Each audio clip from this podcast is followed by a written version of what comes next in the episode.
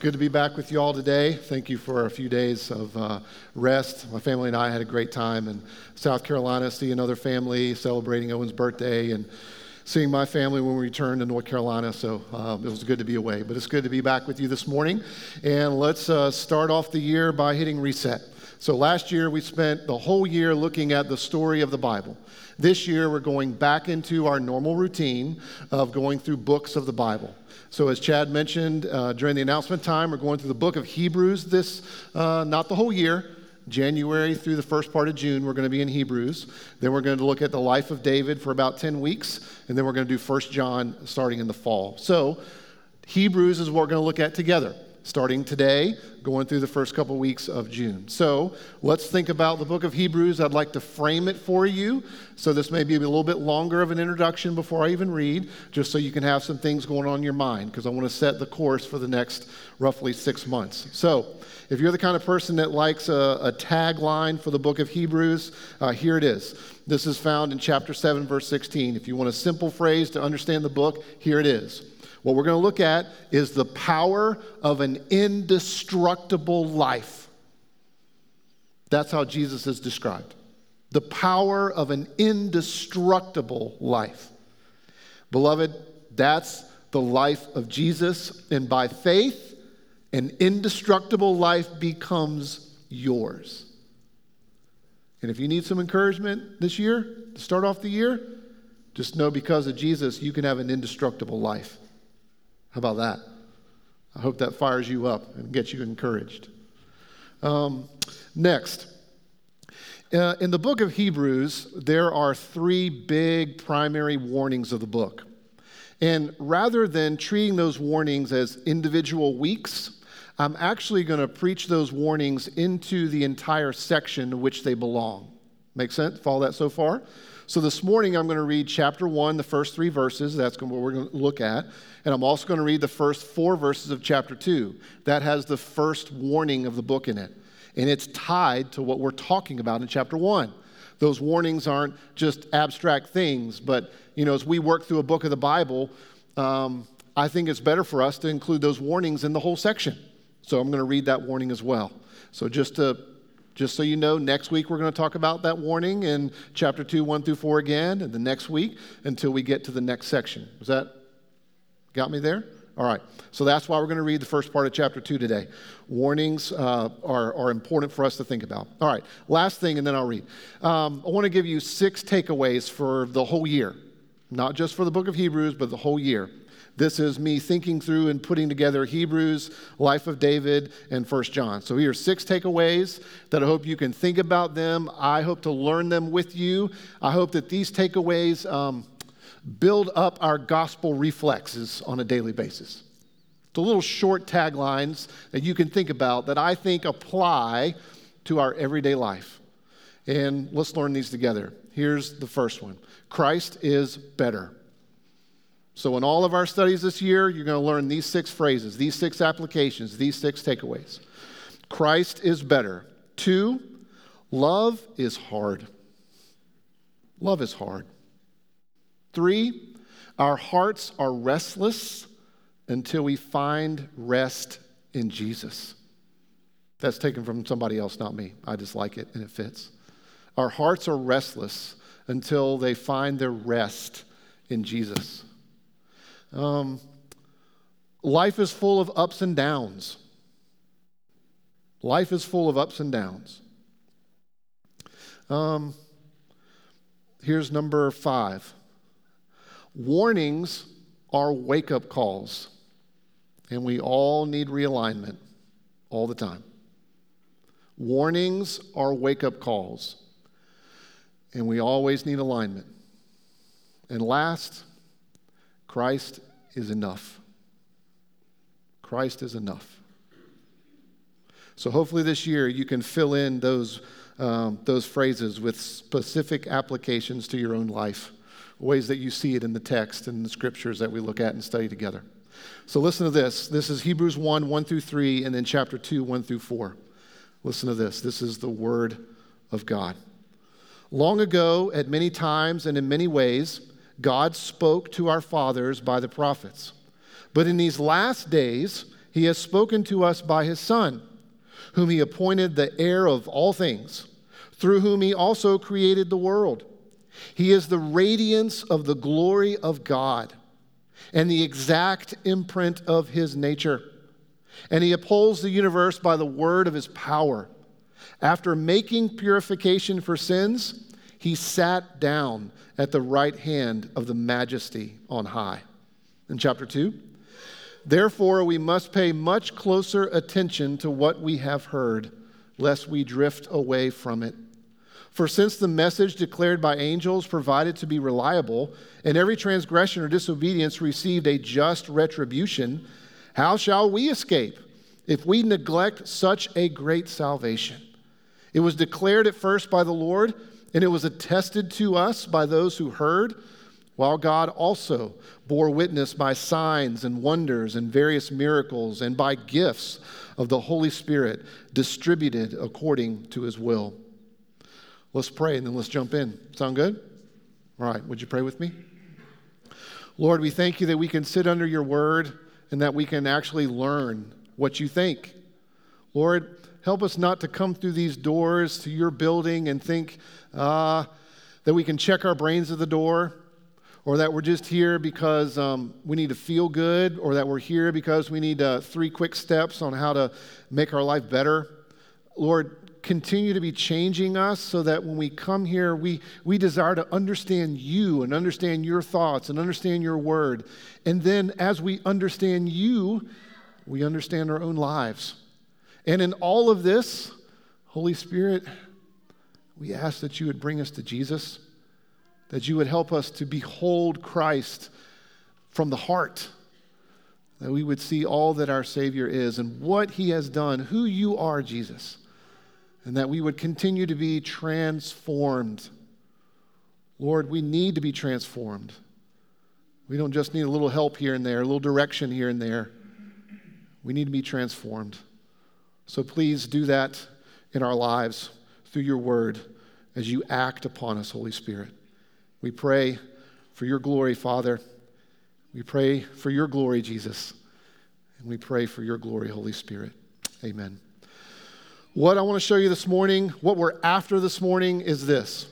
Uh, this is the point. Fixate on Jesus. That's the point of what we're talking about this morning. Three words fixate on Jesus. That's what I want to show you from this text. That's what we're after this morning. Fixating on Jesus. Why we need it, why we should do it, and why we struggle to do it. Fixate on Jesus why we need to do it, why we should do it, and why we struggle to do it. So let's jump in. Fixating on Jesus. Why do we need it? Why do we need it? Well, look how this chapter begins. Look how chapter 1, verse 1 begins.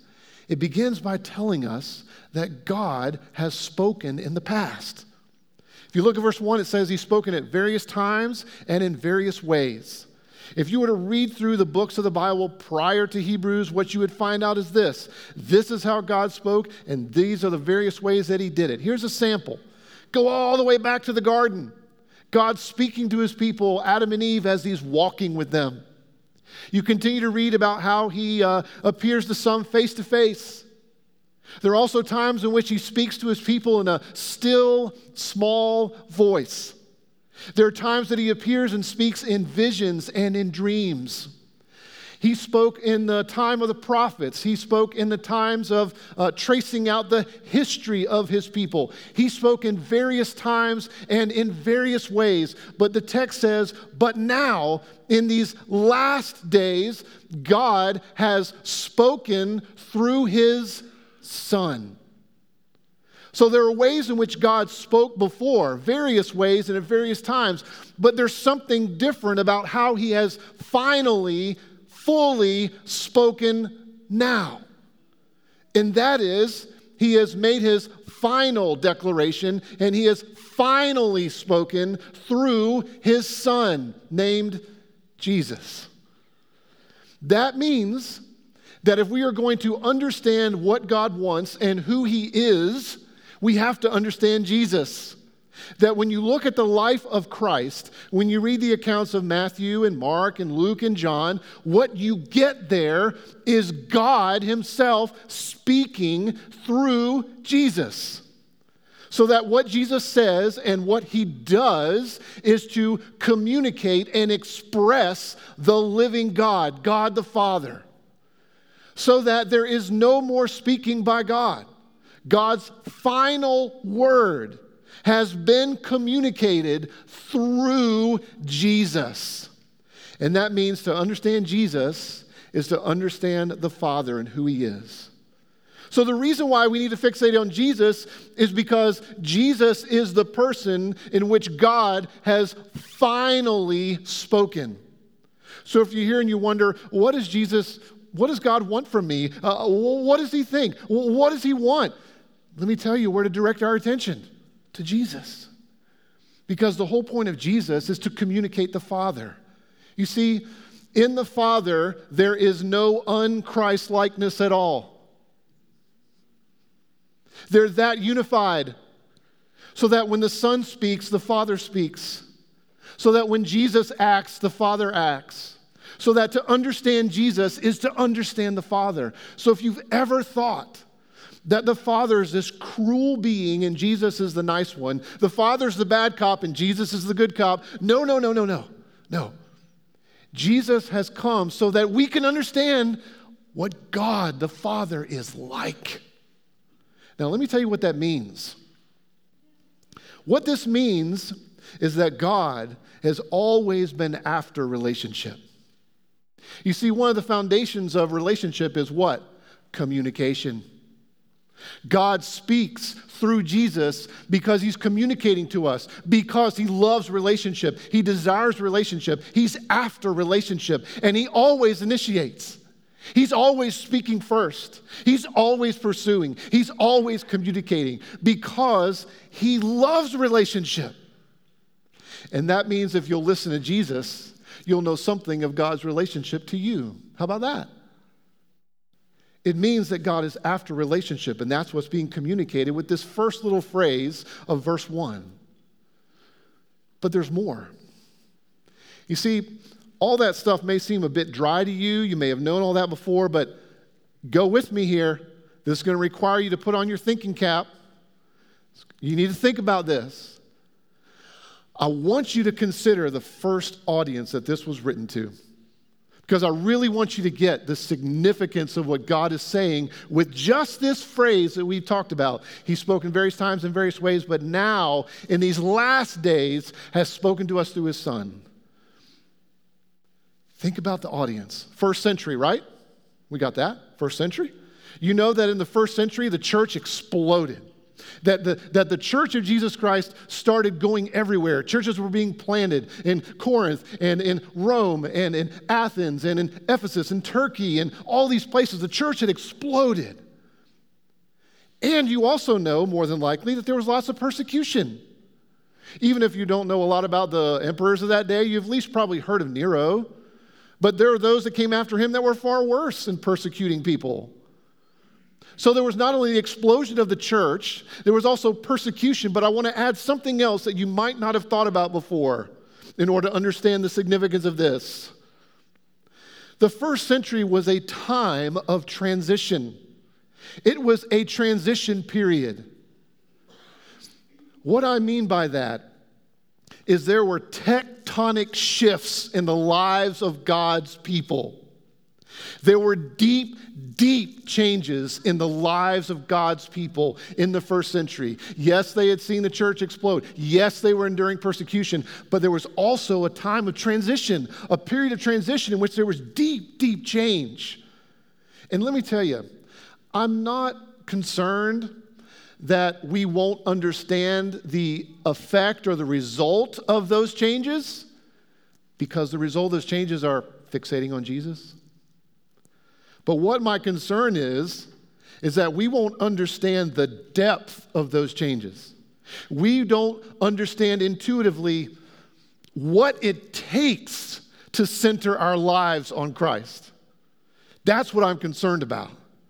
I'm not concerned about that you'll miss fixating on Jesus. My, my concern is that we won't get the depth of change that's required to center our lives on Jesus. Thinking about the first century, thinking about the original audience. Let me tell you what I mean. This book was primarily written to Jewish people. This was their life. Try to put yourself in their sandals in the first century. Try to put yourself in their place. This was their life. When they would gather together, these were things that they would talk about. You can find it sprinkled throughout the New Testament, it's everywhere. They had this history, right? When they would get together, they would say, Well, my great great great great grandfather was of the tribe of Benjamin. We're royalty. And others would say, Well, I was from the tribe of Levi. We're priests. They would break out these 12 tribes because it meant something to them. They would collectively say, Well, I am from Abraham. He was my forefather. And others would say, Oh, yeah, well, my people were ruled by King David, the greatest king that has ever lived. And my people were in Jerusalem when he was reigning. And they would have practiced uh, sacrifices for thousands and thousands of years. Do you get it? They would have to set aside money to buy uh, uh, lambs and goats and bulls, and they would have to offer sacrifices through a priest so that they could understand the gospel. Remember this? This was their history for thousands of years. This was their practice. Well, we would have to travel Jerusalem a certain number of times a year. Well, some would say, well, God's, look, God gave us the law. He gave us His word. He didn't give it to other people groups, He gave it to us. And this land, this land in the Middle East, God gave us this land. It was called the Promised Land. It belongs to us. Can you feel the weight of that? Does that make sense to you? And now God is saying, in these last days, I've spoken to you through my son. And that means that if you don't connect every part of your history, first century audience, if you don't connect every fiber and, and detail of your history to Jesus, then you really haven't understood anything that I've said for the pre- previous thousands of years. If you don't connect everything in your history, every practice, everything that you find significant to Jesus, then you've missed out on my message. You don't understand our relationship.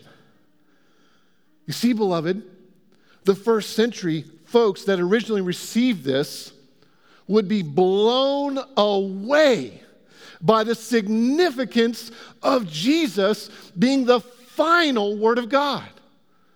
So they had been used to going through a priest. Well, guess what? Jesus is that final priest. They don't need a priesthood anymore because the final priest has come. The priests in the Old Testament were all pointing to the final ultimate priest who was Jesus. The, the law of God that God had given his people was showing them the perfection of Christ. That they could look at Christ and say, Oh my goodness, he has obeyed every little detail, jot and tittle of the law. They would have to recognize that the reality that they would claim David as their king, David was just prefiguring the true and better David that was to come. Matter of fact, the New Testament even calls Jesus the second Adam. Everything in their history was pointing to the coming of Jesus and what he would do and what he accomplished. In the first century, they would have thought, well, this, this piece of land, this is our land.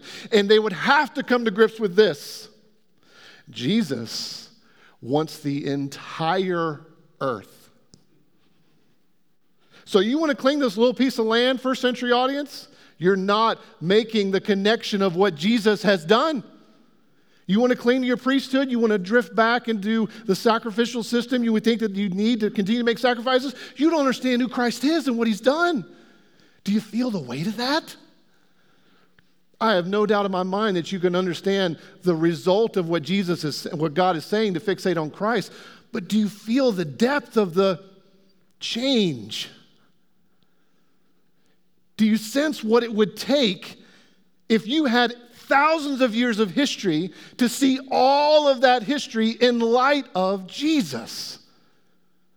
That was a tectonic shift. And there was a transition period in which God's people were learning and having to come to grips with the way that they had done things, had everything they did, everything about their life, had its ultimate expression in Christ Himself. Now, I'm not sure that any of us have had that close a relationship with thousands of years of history like that, you know? So let me tell you some tectonic shifts that have happened in my own life that have had to happen and need to continue to happen in order for me to fixate on Jesus, and perhaps in order for you to fixate on Jesus. Shifts that have to happen in order for us to understand what it means to focus on Christ as the center of everything. Here's some of them for me. Perhaps this is true for you. I had to come to grips in my life with the Bible going from a two part story to a four part story.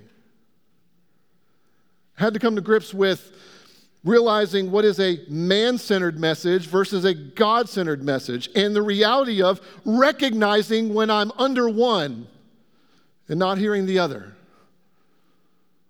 Here's another big shift that's happened in my life purpose and meaning are derived from something to someone. Big shift in my life, still happening in my life. Where I get purpose and meaning, where purpose and meaning aren't derived from something I do, but where my purpose and meaning are derived from someone. Do you have an idea who that someone might be? Jesus.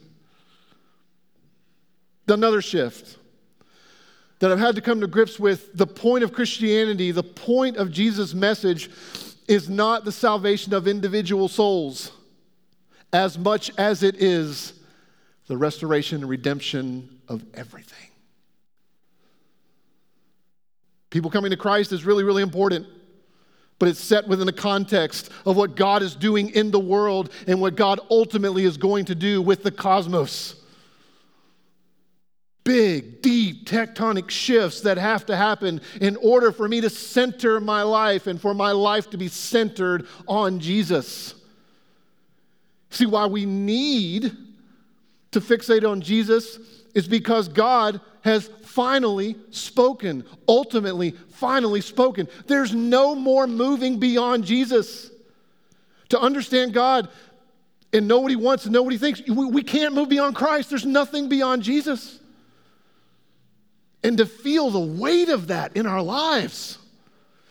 And to recognize that those in the first century were going to have to give up, in a way, give up things that they thought made them really spiritually important, except that they had not connected all that to Jesus, to where Jesus was the main thing. So now God is saying, Look, Fixate on Christ. Fixate on Jesus. You don't need to be worried about this little land piece anymore. You got the whole earth. You don't need to worry about going through a priest. You got Jesus. You don't need to worry about sacrificing animals. Jesus is the final sacrifice. You don't need to worry about your kings. Jesus is the greatest king. And it's through him that you understand me, God, and our relationship. Well, that's why we need to fixate on Jesus. Here's why we should do it. Here's why we should fixate on Jesus. Look at the second half of verse 2 through verse 3. There's a list there. We'll go through these quickly, but hopefully get to the heart. Here's why we should fixate on Jesus He's the heir of all things. See that? We just looked at this at the end of the year. Beloved, we just looked at this in Revelation. When it says that Jesus is the heir of all things, what that means is one day heaven and earth will be reunited. Like the earth is his inheritance. Remember, God will never surrender the earth. The whole point of us living here is not that God's going to destroy the earth, He's going to purify it. And we should fixate on Jesus because he is the heir of all things. And that this is what it means for you and me practically. You have a future. Your future is that you will be with Jesus in a renewed earth and renewed heaven together forever. You have a future because of Jesus. And he's the creator of all things. Did you notice that? The next phrase?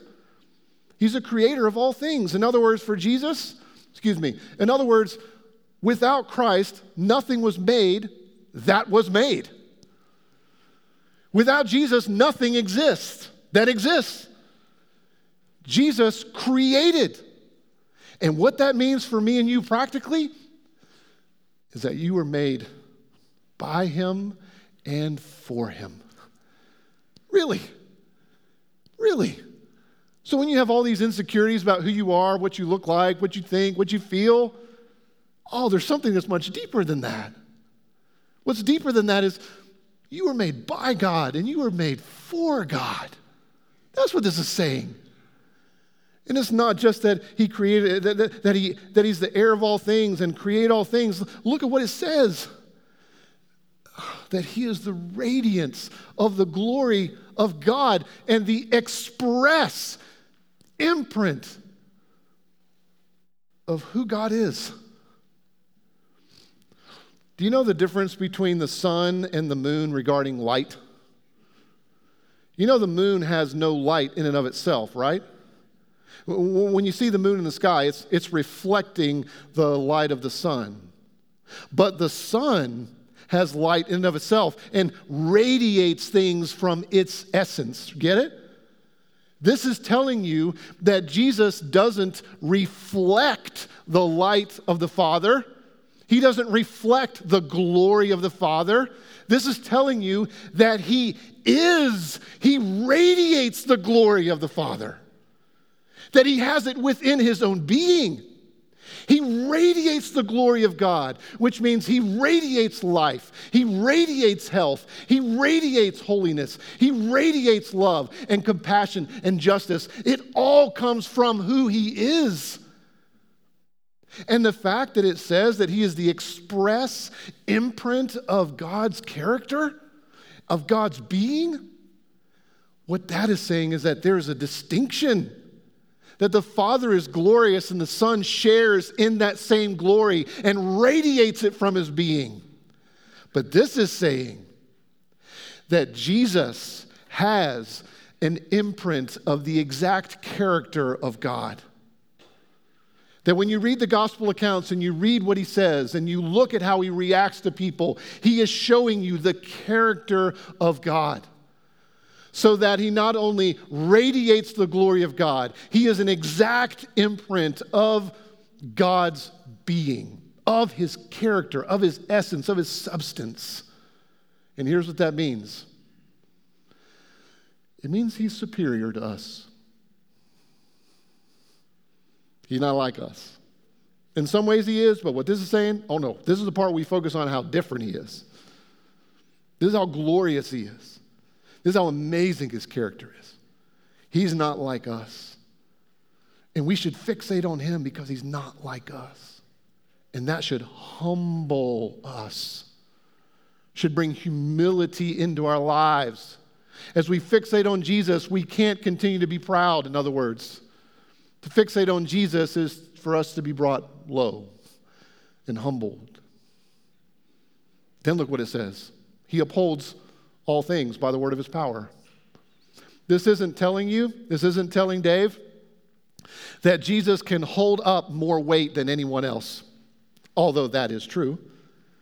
This is saying that he upholds everything, that he actually moves everything to their intended telos. He moves everything to its purpose, to its end, to its goal. That he has that much interaction in what's going on. He upholds all things. He carries things along to their intended destination. And here's what that means for you and me He can handle any problem that I have or that you have. Whatever frustration, whatever loss, whatever your problem is, whatever your struggle is, He can carry it. You can give it to Him. You can count on Him being there with you. You can count on Him being uh, able to deal with whatever you got. He can do it. Then look at what's next. It talks about redemption and reigning. Do you see that? He purified sins through his blood, right? And now he's reigning, seated. He's seated. He is sitting at the right hand of the Father. What that's telling you is that Jesus actually accomplished something through the cross, that he literally made a payment for sin. He literally satisfied the requirements of what sin has incurred. It means that he is able and he did actually save you. He actually did it. He didn't just make it possible, He didn't even make you savable. He saved, He paid your penalty. And He's now at the right hand of the Father, sitting down, which means, in a way, He's at rest. He's not surprised, He's not caught off guard. Jesus accomplished what he came to do, and now he is at the rightful place and at the throne of God. And he's seated, which means he is very satisfied to reign from heaven. There's not a future day in which he will begin to reign. He's been reigning since the ascension. He's been reigning since he left earth.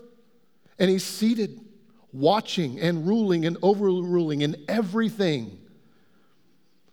Beloved, what that means for me and you is this that he will never be caught off guard with anything. It means that when we get in situations where we get anxious and are fearful, we can think about Jesus being on the throne, and it can help dial back that fear a little bit. When we get concerned, we can remember Jesus is on the throne and think, oh, maybe I need to get some perspective here. Maybe I need to fixate on Jesus a little bit more, and not fixate on what I think is happening and how I'm reacting to that. Well, that's why we should fixate on Jesus. Because creative power belongs to him, effulgent glory belongs to him, salvation belongs to him, sustaining power belongs to him reigning majesty belongs to him. Why we should fixate on Jesus is because of who he is. And that leads us to this why do we struggle to do it? Why do we struggle to fixate on Jesus? This is where chapter 2 and the first four verses help us. There are two reasons that we struggle to fixate on Jesus chapter 2, 1 through 4 gives us the first one. If you go back and read chapter 2, verse 1 through 4, this is what you find. You find this that we've heard the message. The message has been proclaimed. We've heard it from people who were eyewitnesses. If they were the first century in the original audience, they would have known people who were witnesses to the resurrection of Jesus and witnesses to the explosion of the church. We're removed from that, but this audience isn't. They've heard the message, but notice what it says that we have a danger of, here's the first warning of the book, drifting. There's a danger within each one of us. We struggle to fixate on Jesus because we are prone to drift. Don't you think it is easier to live life just drifting? Don't you find that easier? Really? I do. It's easier just to drift through life, not get too serious about this, not get too serious about that, not be too committed here, not be too committed there. It's easy to just drift through life. We struggle to fixate on Jesus because we would rather drift. It's easier. And if I need to say it another way, there are other things in our lives that are far more captivating than Jesus right? Following, chasing money? You don't think that's more captivating at times than Jesus? Uh, chasing experiences? You don't, you don't think that's more captivating than trying to fixate on Jesus? uh, mindless entertainment. You don't think that's more fixating and captivating than trying to focus our attention on Jesus? How about our own comfort? Thinking about our comfort, making decisions based upon our comfort, wanting to make sure that we stay comfortable. Isn't that oftentimes more captivating to us than fixating on Jesus? How about achievement? All you overachievers in the room, pretty much all of you. Isn't it more captivating to achieve something? To go after something? The challenge of that, the struggle of that, the, the, the, the pain of that, but the joy of that, but yet also, if we're honest in retrospect, the emptiness of that. But the next one's going to be better. It's more captivating. We struggle to fixate on Jesus because it's easier for us to drift. Our hearts are drawn to other things. Other things are more captivating. And here's the second reason why we struggle to fixate on Jesus. Deep down, we know if I get close to Jesus and start studying and thinking about Jesus, I'm going to have to change. I'm not sure I want to. We struggle to fixate on Jesus because to focus our attention on Him, you can't read about Jesus. You can't read the gospel accounts and think to yourself, wow, this guy's pretty amazing. Glad he demands nothing from me. you can't read the gospel accounts and think, what a stand up guy. Now I'm fine just being a jerk. You can't. There's something within all of us that when you see uh, someone who is unbelievably compassionate. Let's just start there. Then, when we see someone who's unbelievably compassionate, we instinctively think, oh, that is not me. But I, I, I want that. I, I, I need him to be compassionate toward me. I guess that means I need to be compassionate toward other people. And you can go on down the list when you think about Jesus, right? There's something. We struggle to fixate on Jesus because we know if we get too close to him, we're going to have to change, and we just don't want to. You see, the challenge of the first four verses of chapter 2. Remember, you've heard the message, it's a danger of drifting. Look at the phrase in verse 1 of chapter 2. Beloved, we need to pay more close attention. Something like that? We need to pay closer attention. Let me tell you Dave's translation of that. We need to fixate on Jesus.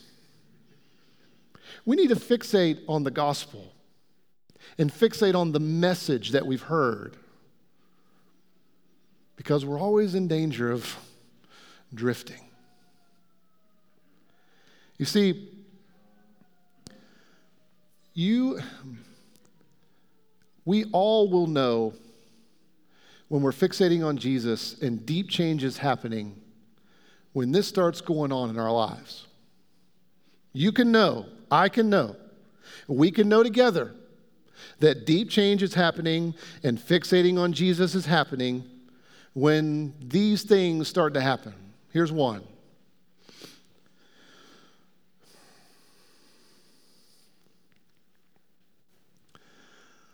The first one is sorry, I forgot.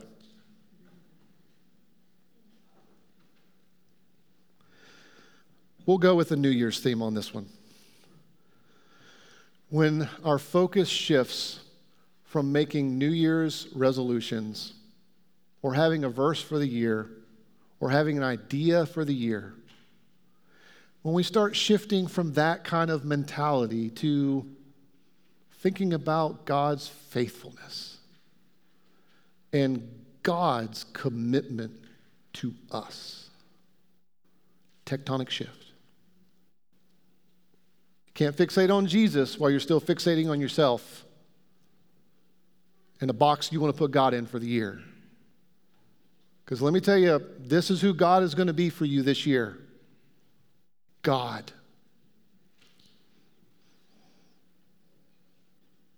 And you know, and I will know when I'm fixating on Jesus, when I start shifting from thinking, I need a verse for the year, I need an idea for the year, I need to make a resolution about what I'm going to do this year to be different, to, Lord, help me to see your faithfulness this year and help me to express it and articulate it and help me to recognize your commitment to me. You know the tectonic shift is happening when the Word of God is changing in your life. It's no longer something you go to when you need something inspirational, when you need something motivational. The Word of God is not um, advice. When the Word of God becomes the thing that searches your heart. And when the Word of God begins to get into your motives, and when you read the Word of God to get the gift of Jesus. You know that you've been fixating on Christ. I know that a tectonic shift is happening in my life when I don't read the Bible and hope to find some motivation or some piece of advice. And I'm looking to see how is this exposing my own, what's going on in here, and how is God exposing that to give me Jesus? Man, that has been a long, hard, hard, hard lesson for me that I'm still coming to grips with. We know that the tectonic shift is happening when we don't come to worship when it's convenient to check off a box. A tectonic shift is happening when we come to worship because it's the rhythm of our lives. And this is the place where we are learning how to give ourselves away. And we do that through sincerely confessing. It's not checking a box to confess our sin every week. It's the opportunity that God gives us to say, Lord, this is what's really happening in my life. This is how I haven't loved you this week like I should. I haven't loved my neighbor like I should. And where I get to get blasted with your grace and forgiveness not checking the box. We're coming here to give our life away, not just through confessing, but giving. Lord, I'm going to live by faith. You've given me everything I have. As an act of worship, take my resources and further your kingdom. It's when we come to worship to give ourselves away by actually listening to someone who has more authority than any of us. His name is God, and He speaks through His Word. It, it, it's where we learn to live this week in accordance with His blessing, to just anticipate. It's a disposition. If you hear me saying, take the blessing of God and turn into your to do list, that's not what I'm saying. I'm saying the blessing at the end of the service becomes the disposition by which you approach the entire week to know that He's going to be with you and bless you and keep you and be gracious to you.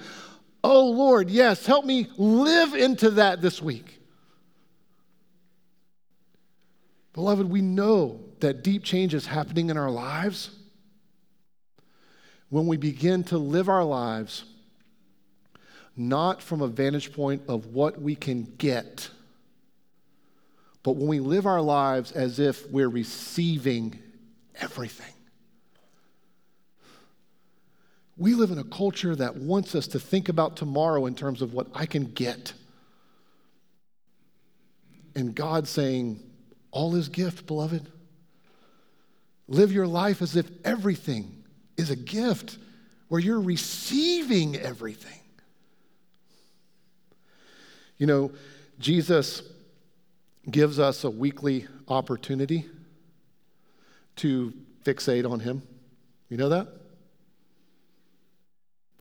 He gives us a weekly opportunity to fixate on Him, where we have to think about who we really are and where we have to think about who He really is. He gives us an opportunity every week to slowly, steadily drift back toward Him. Every week. And that's what brings us to the table.